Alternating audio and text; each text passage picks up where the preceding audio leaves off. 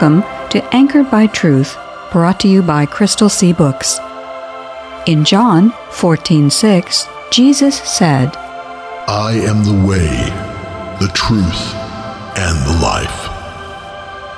Our goal is to encourage everyone to grow in the Christian faith by anchoring themselves to the secure truth found in the inspired, inerrant, and infallible Word of God.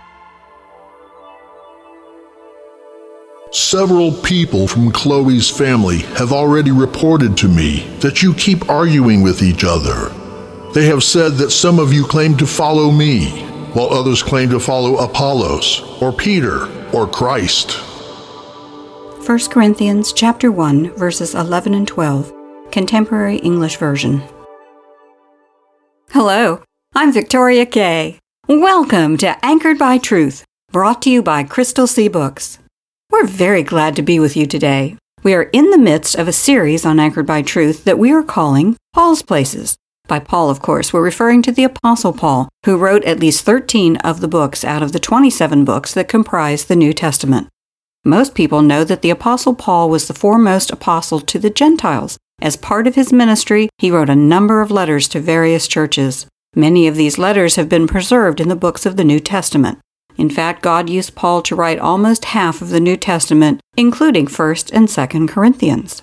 In our last episode of Anchored by Truth, we started looking at these letters to the Corinthians, and we're going to conclude that look today. In the studio today, we have R.D. Fierro, an author and founder of Crystal Sea Books. R.D., why don't you remind us what this series, Paul's Places, is all about and give us a brief summary of where we are? Well, I'd like to start by thanking all of our listeners for joining us here today. As our longtime listeners know, Anchored by Truth is a radio show and a podcast that is focused on helping people develop a solid understanding of why they may be confident that the Bible is the inspired, inerrant, and infallible Word of God. Well, one of the key points to people having that confidence is to see that the books of the Bible are trustworthy from the standpoint of history. In our opinion, here at Anchored by Truth, any book that claims to be the word of an almighty and perfect God would have to, at a minimum, meet at least two criteria. First, the book would have to be consistent with what we know about the history of the natural world and the history of humanity. And second, the book would have to contain evidence of a supernatural point of origin. And you cite four lines of evidence that the Bible meets these two criteria reliable history, remarkable unity, fulfilled prophecy, and redeemed destinies. Right.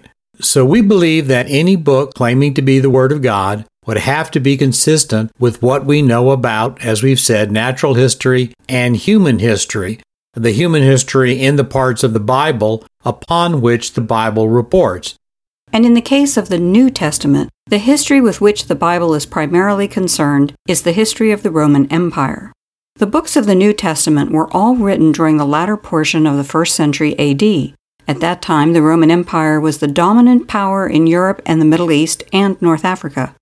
At its height, the Roman Empire extended all the way from modern day India to England and included most of the Mediterranean coast of North Africa. Yes, and since Jesus lived, died, and rose from the dead in what is today modern day Israel, that was the point, modern day Israel, the land of Palestine, that was the point of origin of Christianity. In essence, Christianity began in Jerusalem and spread outward through the rest of Palestine, then through the adjoining nations, then through the eastern part of the Roman Empire, and of course, ultimately, Christianity has spread throughout the world. But as you noted, the books of our New Testament were all written in the latter half of the first century AD. So during that period of time, the gospel had spread considerably beyond Jerusalem and Israel, and it had gone all the way to such modern day nations as Syria, Lebanon, Turkey, Greece, and Italy. So those are the nations in which the New Testament events were primarily occurring. So, one question that we can reasonably ask is whether the books of the New Testament give evidence that they were authentic letters written to people who lived in those places at that time. And that's why we're doing this Paul's Places. we're looking at the content of the New Testament letters and seeing whether that content makes sense from the standpoint of what we know about the geography, culture, and people of the time. And last time, we saw that 1st and 2nd Corinthians do contain a great deal of evidence that the concerns Paul expressed would have been legitimate concerns for a city like Corinth. For instance, we saw that Corinth is located on an isthmus that joins northern and southern Greece. As such, it was a very active city for trade and commerce. It was literally the meeting place where East met West in terms of the Roman Empire. It had two port cities that serviced it, one on its east and one on its west. Ships would arrive in those ports and offload their goods. Those cargoes were then taken to Corinth and sold or exchanged for something else. Then the ships were reloaded with the new merchandise and headed back to another port, usually in the opposite direction. So Corinth was not only filled with merchants and traders, but also sailors, buyers, and travelers. And, in addition to that, the most prominent Roman goddess that was worshipped in Corinth during the first century AD was the goddess Venus. Now, Venus was the Roman version of the Greek goddess Aphrodite. Aphrodite was the ancient Greek goddess associated with love, lust, beauty, pleasure, passion, and procreation. And in Corinth, there was a huge temple dedicated to Venus on the south side of the city. And at that temple to Venus, there were a thousand temple prostitutes, and they served essentially as the priestesses at the temple. In short, sexual immorality was a prominent feature of life in Corinth. From the 5th century BC onward, the expression to Corinthianize meant to be sexually immoral. Given all that, you would expect that when Paul was writing to the Corinthians, he might have to pay special attention to the problems of avoiding sexual immorality. And he did. Paul devoted more attention to the problems of dealing with sexual immorality in 1 Corinthians than he did in any of his other epistles. Epistle is just another word for letter. Often, the books of the New Testament that Paul wrote are referred to as Pauline epistles. Yes. So the fact that Paul spent almost three chapters out of the 16 chapters of 1 Corinthians just dealing with the problem of sexual immorality that's very strong evidence that the letters to the Corinthians are authentic communications that were directed to believers in the city of Corinth during the first century AD. And we know that Corinth was a city within the Roman world where temptation abounded. In Corinth, money was made quickly, money was often lost quickly, and the believers who were part of the Christian church in Corinth, they were living in a licentious and dissolute society. In other words, the character of the letter that Paul wrote to the church in Corinth, 1st and 2nd Corinthians, those letters match perfectly with what we know of the character of the city. And that was true in other respects besides just the problem with sexual immorality. What are you thinking about? Well, Corinth was not only a thoroughly immoral city, but it was also a very competitive city. You know, in a city where goods and merchandise are coming in and going out every day, where ships have schedules that they want to meet, where money is changing hands every minute of every day, and where the velocity of the economy is tied literally to the prosperity of the empire, well, obviously the competition to be the best is going to be fierce in that kind of an environment. Last time, we noted that Corinth was sort of the Roman Empire's version of Las Vegas and anyone who's ever been to Las Vegas can see the evidence of competition all around them. No sooner is one giant hotel or casino built than another developer comes along who wants to build something bigger and grander. One brilliant light display is quickly eclipsed by another. Every Vegas show competes with every other Vegas show. It seems like each new project must be bigger, grander, and showier than the last. Right. Corinth was Vegas without the electricity. And it would have been that way just based on the geography, economy, and culture of the city. But as if all that weren't enough, Corinth was also the site of one of the most famous of the ancient Greek sporting events that were called the Isthmian Games. The Isthmian Games were similar in size and scope to the Olympic Games. The Isthmian Games were one of the so called Panhellenic Games of ancient Greece and the Isthmian Games were named after the Isthmus of Corinth, where they were held. the Isthmian Games were held both the year before and the year after the Olympic Games, while another set of games, the Pythian Games, were held in the third year of the Olympiad cycle. And the Pan Hellenic Games was a collective term for four separate sports festivals that were held in ancient Greece. The four festivals were the Olympics, the best known of the ones because we still have the Olympics today, the Isthmian Games, the Pythian Games, and the Nemean Games. The Olympics started the cycle of the Games. The Olympics and the Pythian Games were held every four years, whereas the Isthmian and the Nemean Games were held every two years. In other words, the ancient Greeks were very fond of their sports. I guess that isn't too much different from today. And also like today, the cities that hosted the games would have benefited economically from the games as well as being proud of their status as a host city. I see what you're getting at. There was a highly competitive atmosphere present in Corinth because of its status as an important commercial and trading center. But beyond that, the fact that one of the ancient world's premier sporting events was regularly conducted in Corinth would have added to that atmosphere of competitiveness. Exactly. So, as we continue our look at how the culture and geography were reflected in the letters that Paul sent to the various church congregations, we can see that this competitive atmosphere was present not just outside the Corinthian church, but also inside it. I'm sure one of the passages in 1 Corinthians that you have in mind is what we heard in our opening scripture. This is verses 11 and 12 of the first chapter of 1 Corinthians. Those verses say, quote, For some members of Chloe's household had told me about your quarrels. My dear brothers and sisters, some of you are saying, I am a follower of Paul. Others are saying, I follow Apollos, or I follow Peter, or I follow only Christ. Unquote. That's from the New Living Translation. Yes. These verses tell us, they show us, that rather than being unified around the gospel, the members of the Corinthian church had begun to identify with specific personalities that were prominent in the first century AD church. In other words, at least some members of the church were drifting off into a cult of personality. They had lost their focus on Christ and what Christ came to the earth to do, and they had lost focus, frankly, on Christ's command that the way the world would know Christ's followers was by their love for one another.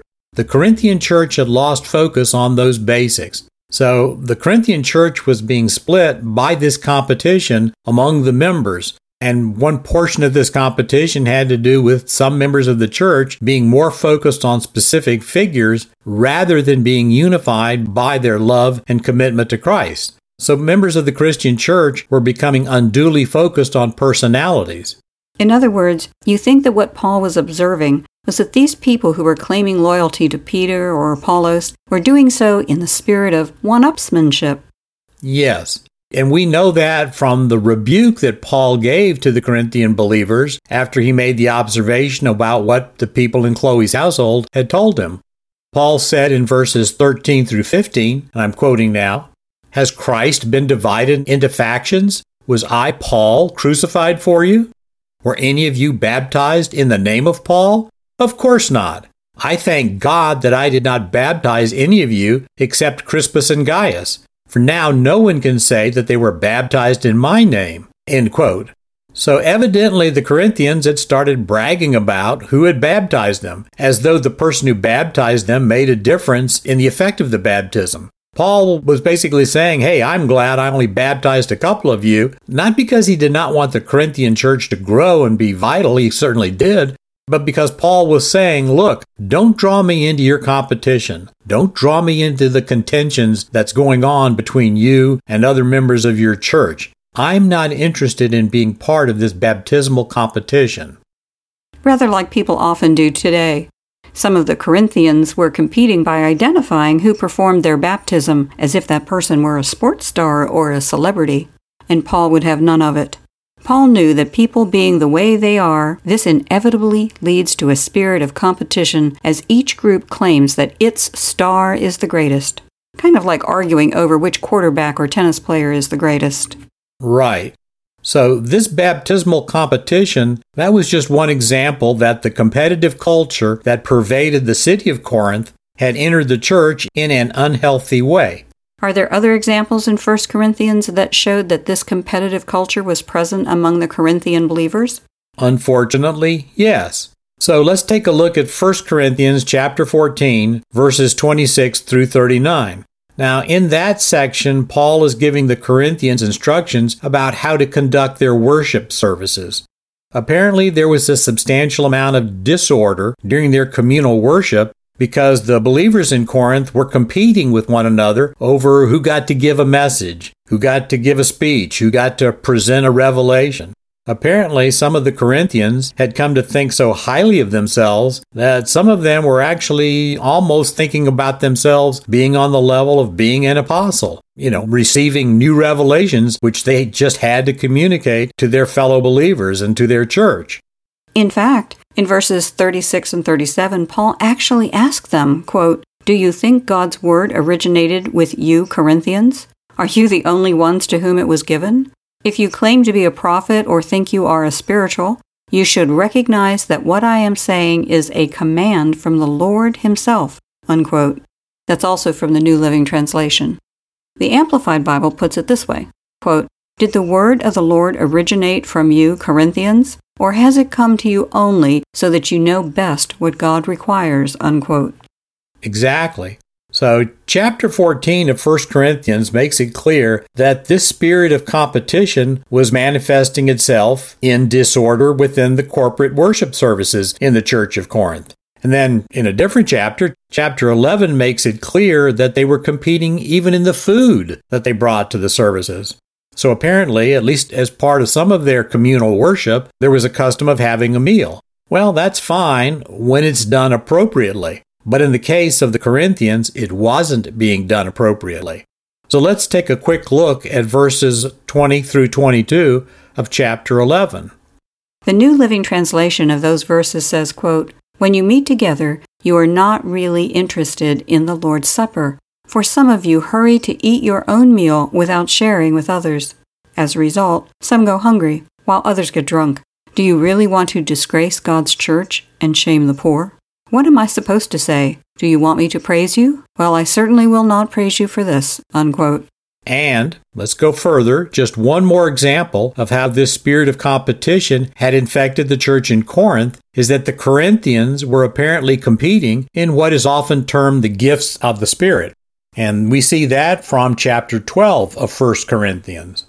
Paul summed up his assessment of how the Corinthians had been behaving with respect to spiritual gifts in verses 29 and 30 of chapter 12. The New Living Translation of those verses says, quote, Are we all apostles? Are we all prophets? Are we all teachers? Do we have the power to do miracles? Do we have the gift of healing? Do we have the ability to speak in unknown languages? Do we have all the ability to interpret unknown languages? Of course not.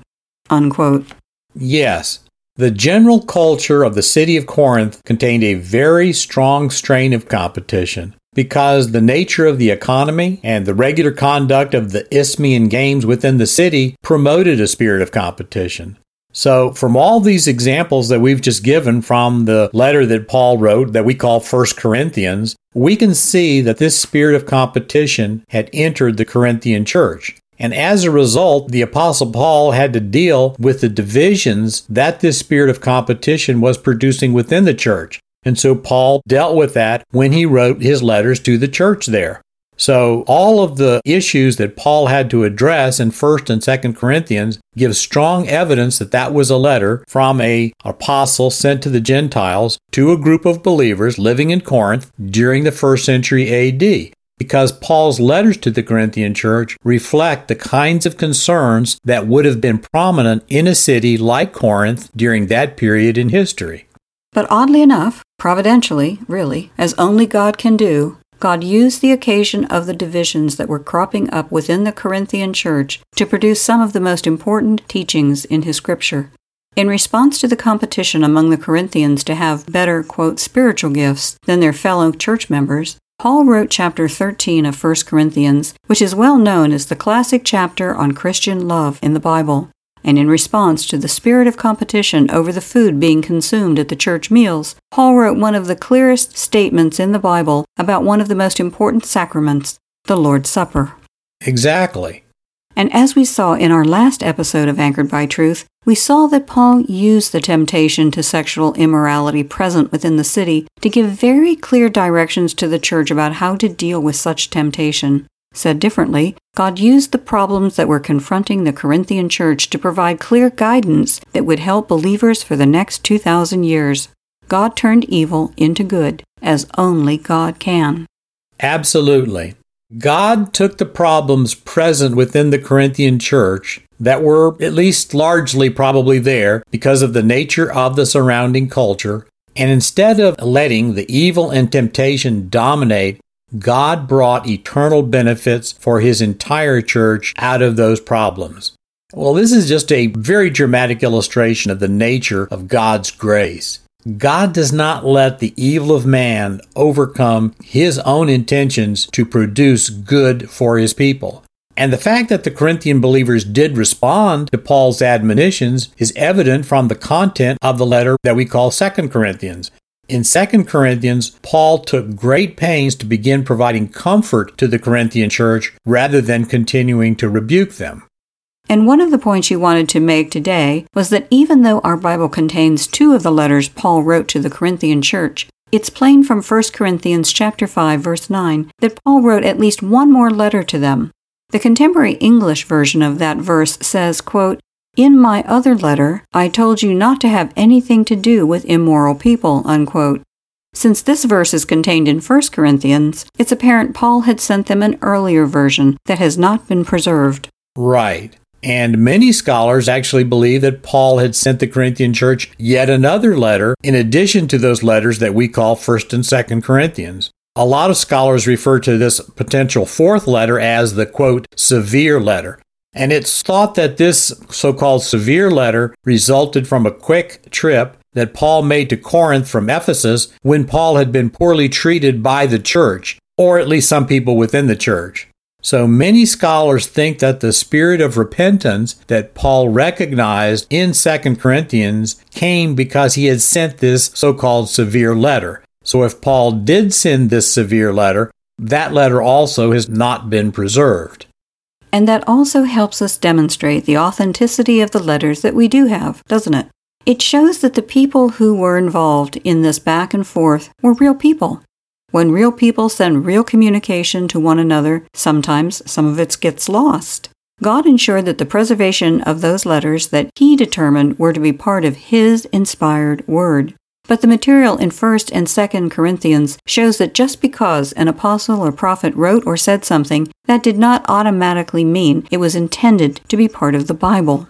Yes, one of the big points that we're making in this Paul's Places series is that unlike the assertions of some Bible critics, the Bible is not filled with, quote, myths and fairy tales.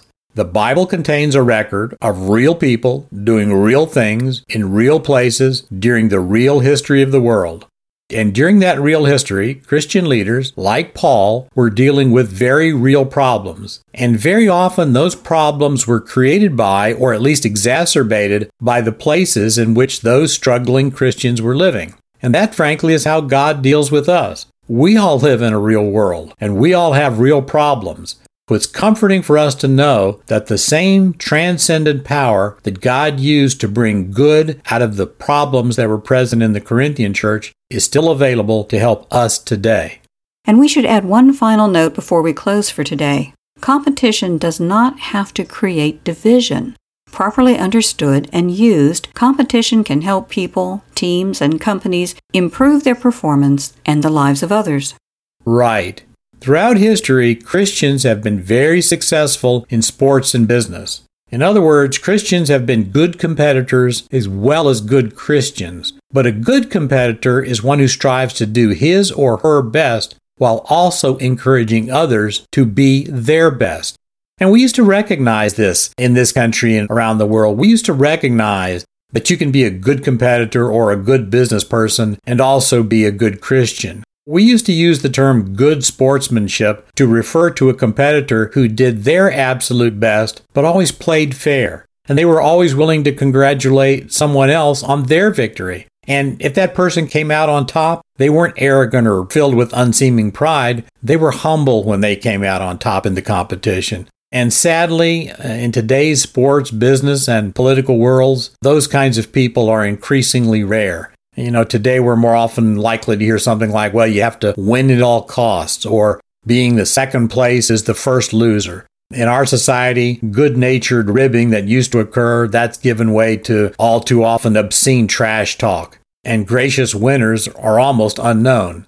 And this is extraordinarily sad because it deprives our kids of knowing that it is possible to be a strong competitor while also being very kind and generous, whether you win or whether you lose. We used to know all this, but as competition for attention has grown within our own culture, it seems as though we have lost some of what used to be time honored wisdom.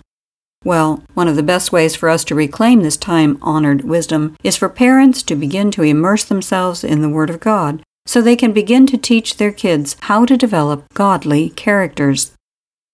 This sounds like a great time for a prayer. Since Father's Day is almost here, today let's listen to a prayer for fathers. Godly fathers are certainly one of the best gifts any child can receive, and for those who are not blessed with a godly father, it's also a good idea to pray for them to come to Jesus. Our prayers for our family members can move hearts and change eternal destinies.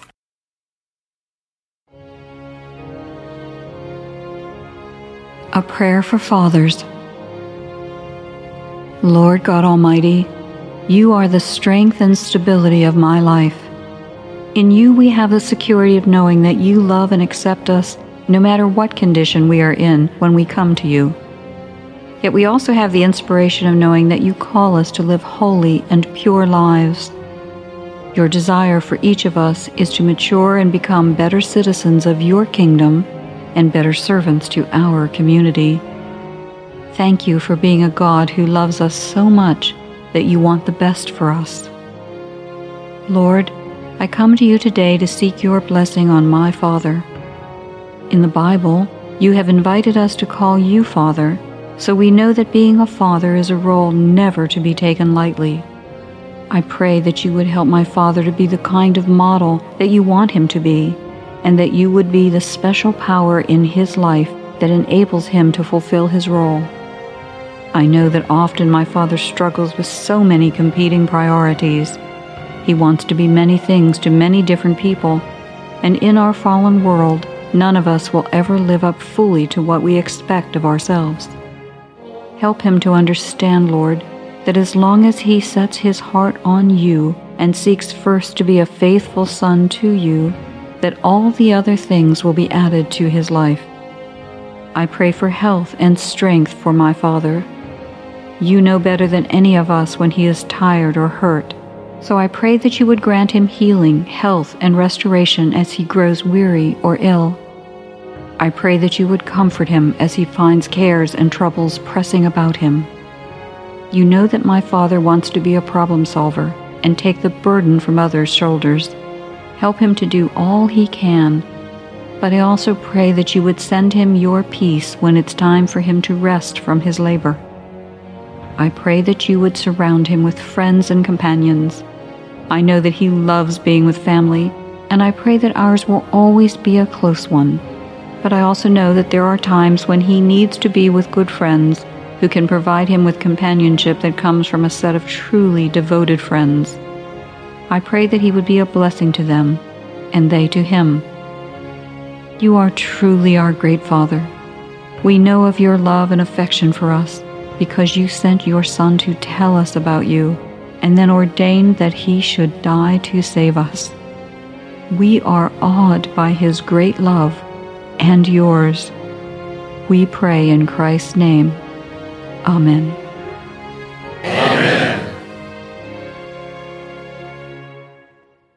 We hope you'll be with us next time, and we hope you'll take some time to encourage some friends to tune in also or listen to the podcast version of this show. If you'd like to hear more, try out crystalseabooks.com where we're not perfect, but our boss is.